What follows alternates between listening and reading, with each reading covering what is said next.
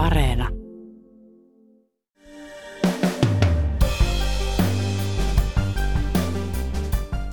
Ranska on saanut presidentin seuraavaksi viideksi vuodeksi.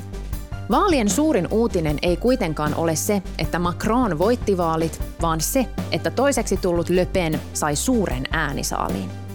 Le Pen on onnistunut normalisoimaan äärioikeistoa tavalla, joka voi asettaa esimerkin myös muulle Euroopalle. Näin sanoo tutkija Laura Parkkinen, joka seurasi vaaleja Ranskassa. Tänään on maanantai 25. huhtikuuta. Kuuntelet Ylen uutispodcastia. Minä olen Retta Rönkä.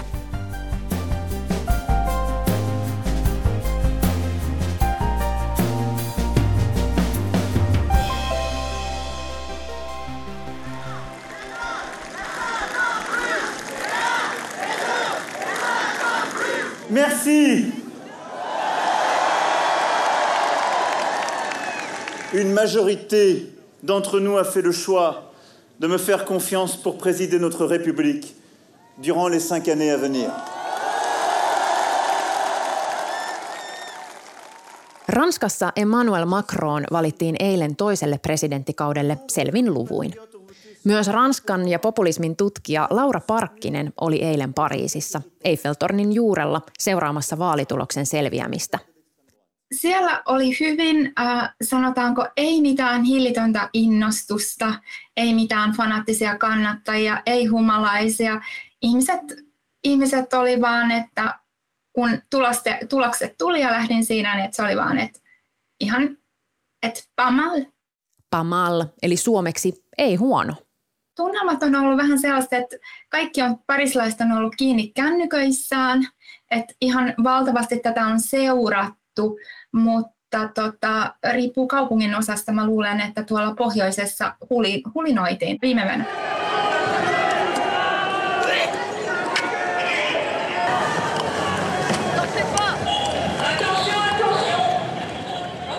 Vaikka Macronin voitto oli selvä, siis lähes 60 prosenttia äänistä, oli hänen vastaehdokkaansa Marine Le Penin tulos myös hurja.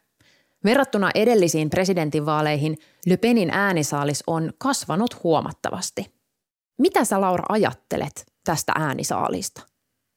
No, tähän on hillitön äänisaalis ja äh, kuitenkin tämmöisen, äh, tämmöisen hyvin, äh, miten, miten voisi sanoa, äh, suurin, äh, suurin saalis, jonka Le Pen on ikinä saanut – ja se olisi voinut olla vielä parempikin, eli, eli, eli jätettiin tyhjiä äänestämättä ja Le Pen teki pari kolme strategista virhettä, äh, jonka takia hän olisi ehkä voinut saada sit enemmänkin ääniä. ääniä. Eli, eli tämä tarkoittaa sitä, että Le Penillä tai hänen niin kuin, ajatuksillaan on kuitenkin aika vahva kannatus jossain määrin. Mitä ajattelet tästä, että kertooko Le Penin suuri äänisaalis jossain määrin antipatioista Macronia kohtaan? Siis oliko tässä just tätä tämmöistä niin vastaan äänestämistä? Kyllä. Ja sitten myös tässä oli ehkä tämmöinen trumpilainen ilmiö, ilmiö että niin kun ihmiset halusivat muutosta. Moni sanoi, että äänestetään Le Penia, niin sitten joku muuttuu. No muuttuis, muut, muuttuisiko joku? Ja sitten, sitten, sitten myös, että äänestetään Macronia vastaan, koska Macron on joillekin niin sietämätön. Ja sitten hän oli tosi paljon niitä, jotka jätti äänestämättä, koska niin kun ei voi äänestää kumpi, kumpaakaan. Ja myös Le Pen sai protestiääniä, just niin kuin koettiin, että Macron on niin ylimielinen tämmöinen ajaa vain suuryritysten ja tämmöisen niin kuin globalisaation etuja. Macron ei voittanut sen takia, että hän olisi jotenkin yli, yli, ylivoimainen, vaan koska hän oli vähiten Le Pen. Hänhän niin kuin kuitenkin ajaa tällaista avointa Eurooppaa, ää, on jossain mielellä ehkä maahanmuuttomyönteisempi Mitä Marine Le Penin vaalitulos kertoo just äärioikeiston tilanteesta Ranskassa tai laajemmin Euroopassa? No tämä kertoo nyt ennen kaikkea sen, että jos me ajatellaan tämän Marine Le Penin kampanjaa, niin siinä oli Marine ja se Le Pen oli niin kuin tavallaan äh, haivytetty. Niin. Marine Le Penin painolastina on pitkään ollut sukunimi. Marinista on lähes mahdoton puhua ilman, että puhuu myös hänen isästään. Äärioikeistolaisia ja äärikansallisia liikkeitä on kaikkialla, mutta suurin huoli on noussut Ranskassa. Huolen aihe on tämä mies Jean-Marie Le Pen. Nous souhaitons inverser ce courant. Ennen Marinia kansallinen liittooma puoluetta, tai silloin nimeltään kansallinen rintama, johti siis hänen isänsä Jean-Marie Le Pen. Isä Le Penin johtamana puolueella oli rasistinen leima, ja tästä leimasta tytär Le Pen on yrittänyt päästä eroon noustuaan puolueen johtoon vuonna 2011. Ranskalainen oikeistojohtaja Le Pen on parlamenttipuheessaan sanonut joutuneensa noitavainon uhriksi natsi-Saksaa käsitelleen puheensa jälkeen. Le Pen sanoi aiemmin tällä viikolla, että juutalaisten joukkomurhiin käytetyt kaasukammiot olivat vain vähäinen yksityiskohta toisen maailmansodan historiassa. Isä Le Penin juutalaisvastaiset puheet johtivat osaltaan myös siihen, että tytär passitti isänsä pois puolueesta – Ranskassa äärioikeistolaisen kansallisen rintaman johtaja Marine Le Pen siivoaa puolueensa rivejä vuoden 2017 presidentinvaalikampanjaa silmällä pitäen. Puolueen kurinpitotoimikunta erotti eilen illalla Marine Le Penin isän Jean-Marie Le Penin, joka on kansallisen rintaman perustaja ja kunniapuheenjohtaja. Parkkisen mukaan tytär onkin onnistuneesti saanut karistettua isänsä perintöä pois puolueesta. Kun isä Le Pen oli tavallaan se yhden asian puolue, ää, oli oikeastaan vain se maahanmuuttokritiikki. Niin tänne on sitten saatu näitä uusia teemoja, että sitä on sanottu, että Marine Le Penin tämä Rassemblee National, se ei ole niinku mikään kokonaisuus, vaan hän on tämmöinen niinku shoppailija tai tämmöinen niinku hybridipopulismi, että otetaan sieltä, otetaan täältä. Eli hänellä on myös niinku tämmöinen ilmasto-ohjelma, hän ottaa kantaa feminismiin, jollain tavalla tasa-arvoon. Ja, nää, ja niin kun, mitä, siellä on, mitä siellä on kaikkea. Mutta siis paljon hän puhuu sitten niin kuin taloudesta, mutta se on niin kuin tavallaan puhetta, mutta hän on tosi vahva tämmöinen niin talousretoriikka ja hän sitten laittaa hirveästi lukuja, mutta sitten niin jos me katsotaan, että mitä nämä oikeasti on, niin vähän ne luvut heittelee. He, he, heittelee. Eli hän on tehnyt tämän tämmöiseksi niin yleis, yleispuolueeksi ja saanut tämmöisen miten nyt sanoisin, hybridipopulismi, hybridimalli, jossa on sitten vähän kaikkea. Ja, tota, ja sitten hän on onnistunut tällä imagollaan ja sitten hän on niinku tehnyt tämmöisen semanttisen käänteen 2011-2017, jolloin niin kun, hän ei niin kun, hän on pehmentänyt tätä retoriikkaa vielä siitä 2017, että et hän puhuu niin turvallisuudesta, että mä tiedän, että teillä voi olla vähän turvatonta katsos, kun mullakin on lapsia. Hän pystyy aika täydellisesti myös käyttämään sukupuoltaan ää, hyväksi.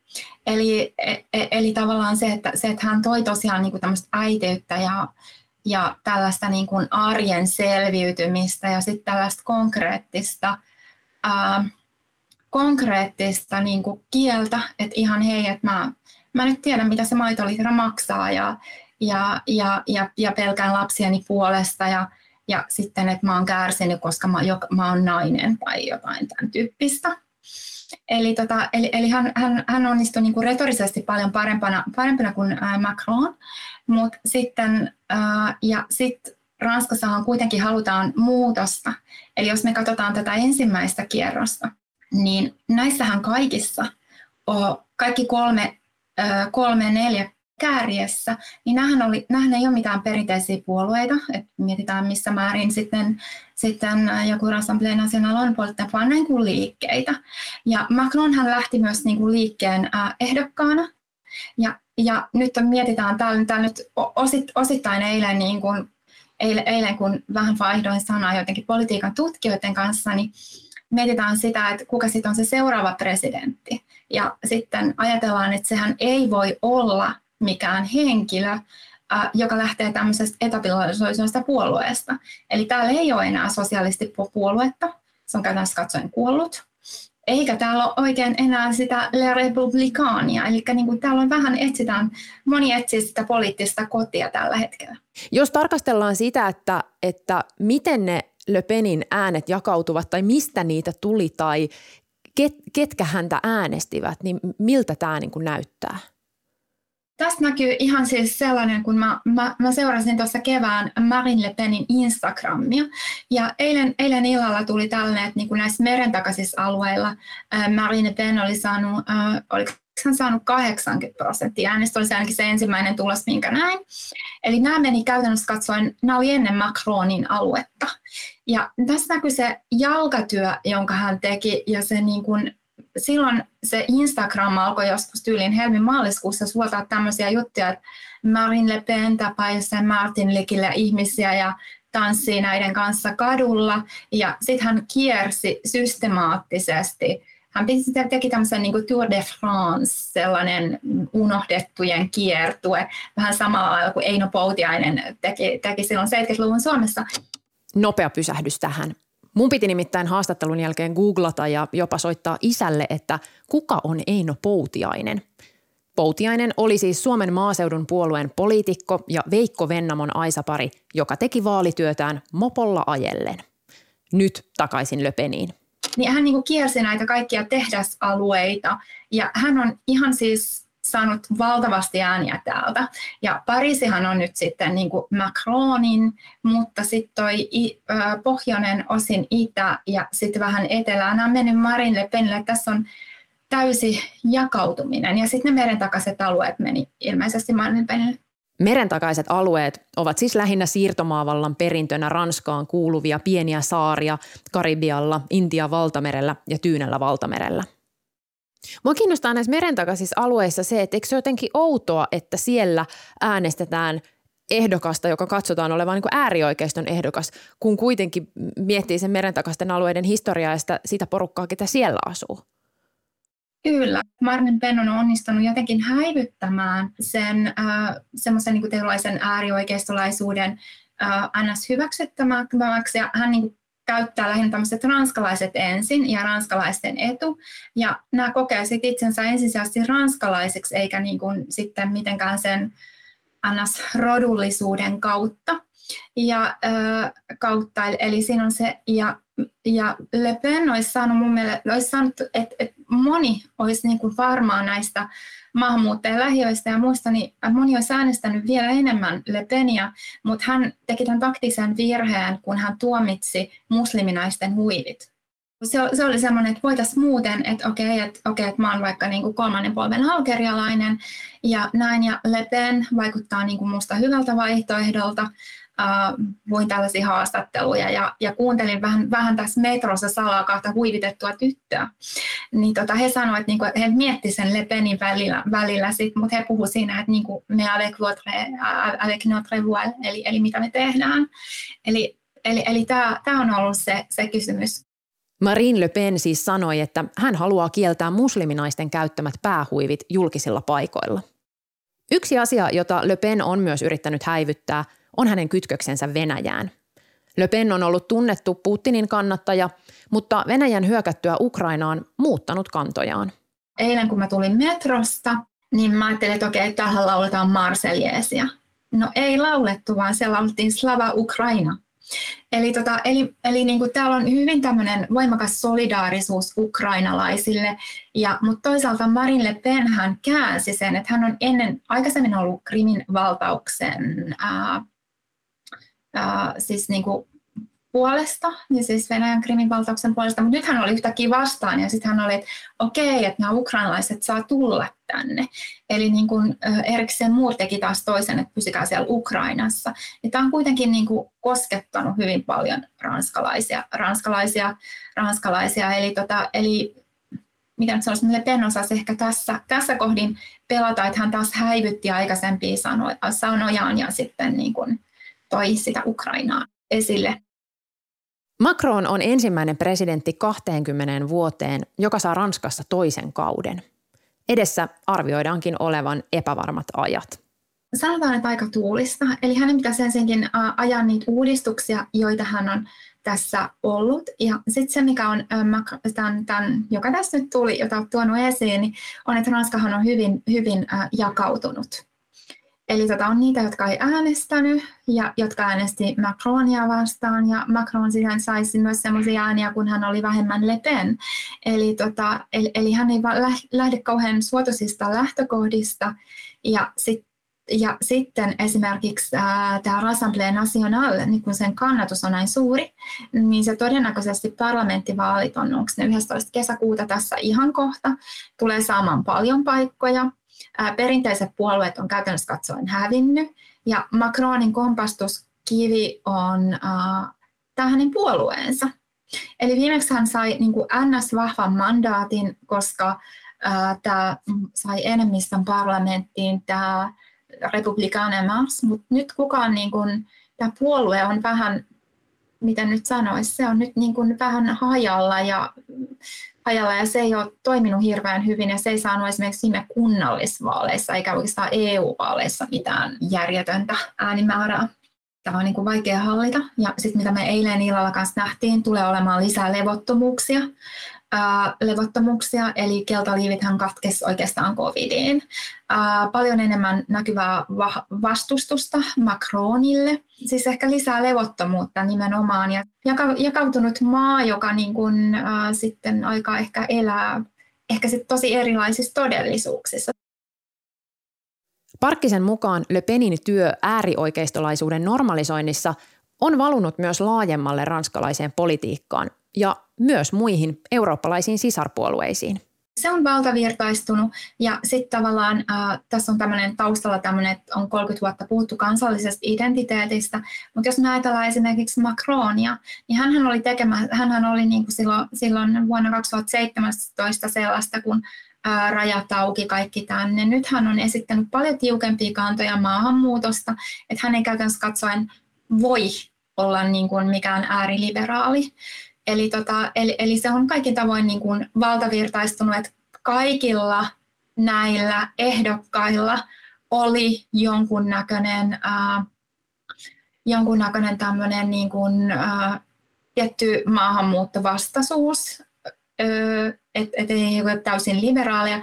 Et yksi esimerkki on tästä Valérie Pécresse, joka sitten jäi, että hän niin kuin käytti sanaa väestönvaihto, ja hän on niin kuin, äh, liberaalipuolueesta.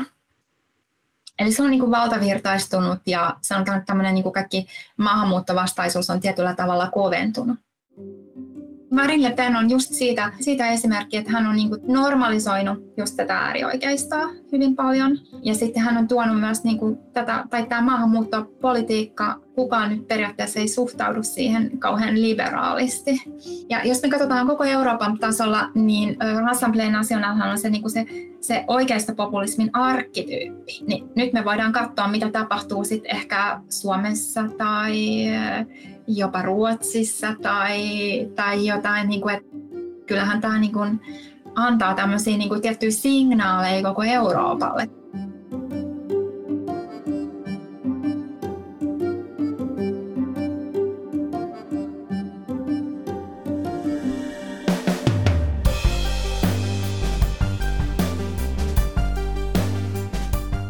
Kiitos kun kuuntelit Ylen uutispodcastia. Uutispodcast ilmestyy joka arkipäivä kello 16 Yle Areenassa. Sieltä löytyvät myös uutispodcastin edelliset jaksot. Voit lisätä meidät suosikiksi painamalla sydäntä. Palautetta voi laittaa sähköpostilla uutispodcast at yle.fi ja mut löydät somesta at Reetta Ronka. Tämän jakson äänistäjäleikkauksesta vastasi Sami Lindfors. Uutispodcastissa me syvennymme siihen, mikä on tärkeää juuri nyt. Moi moi!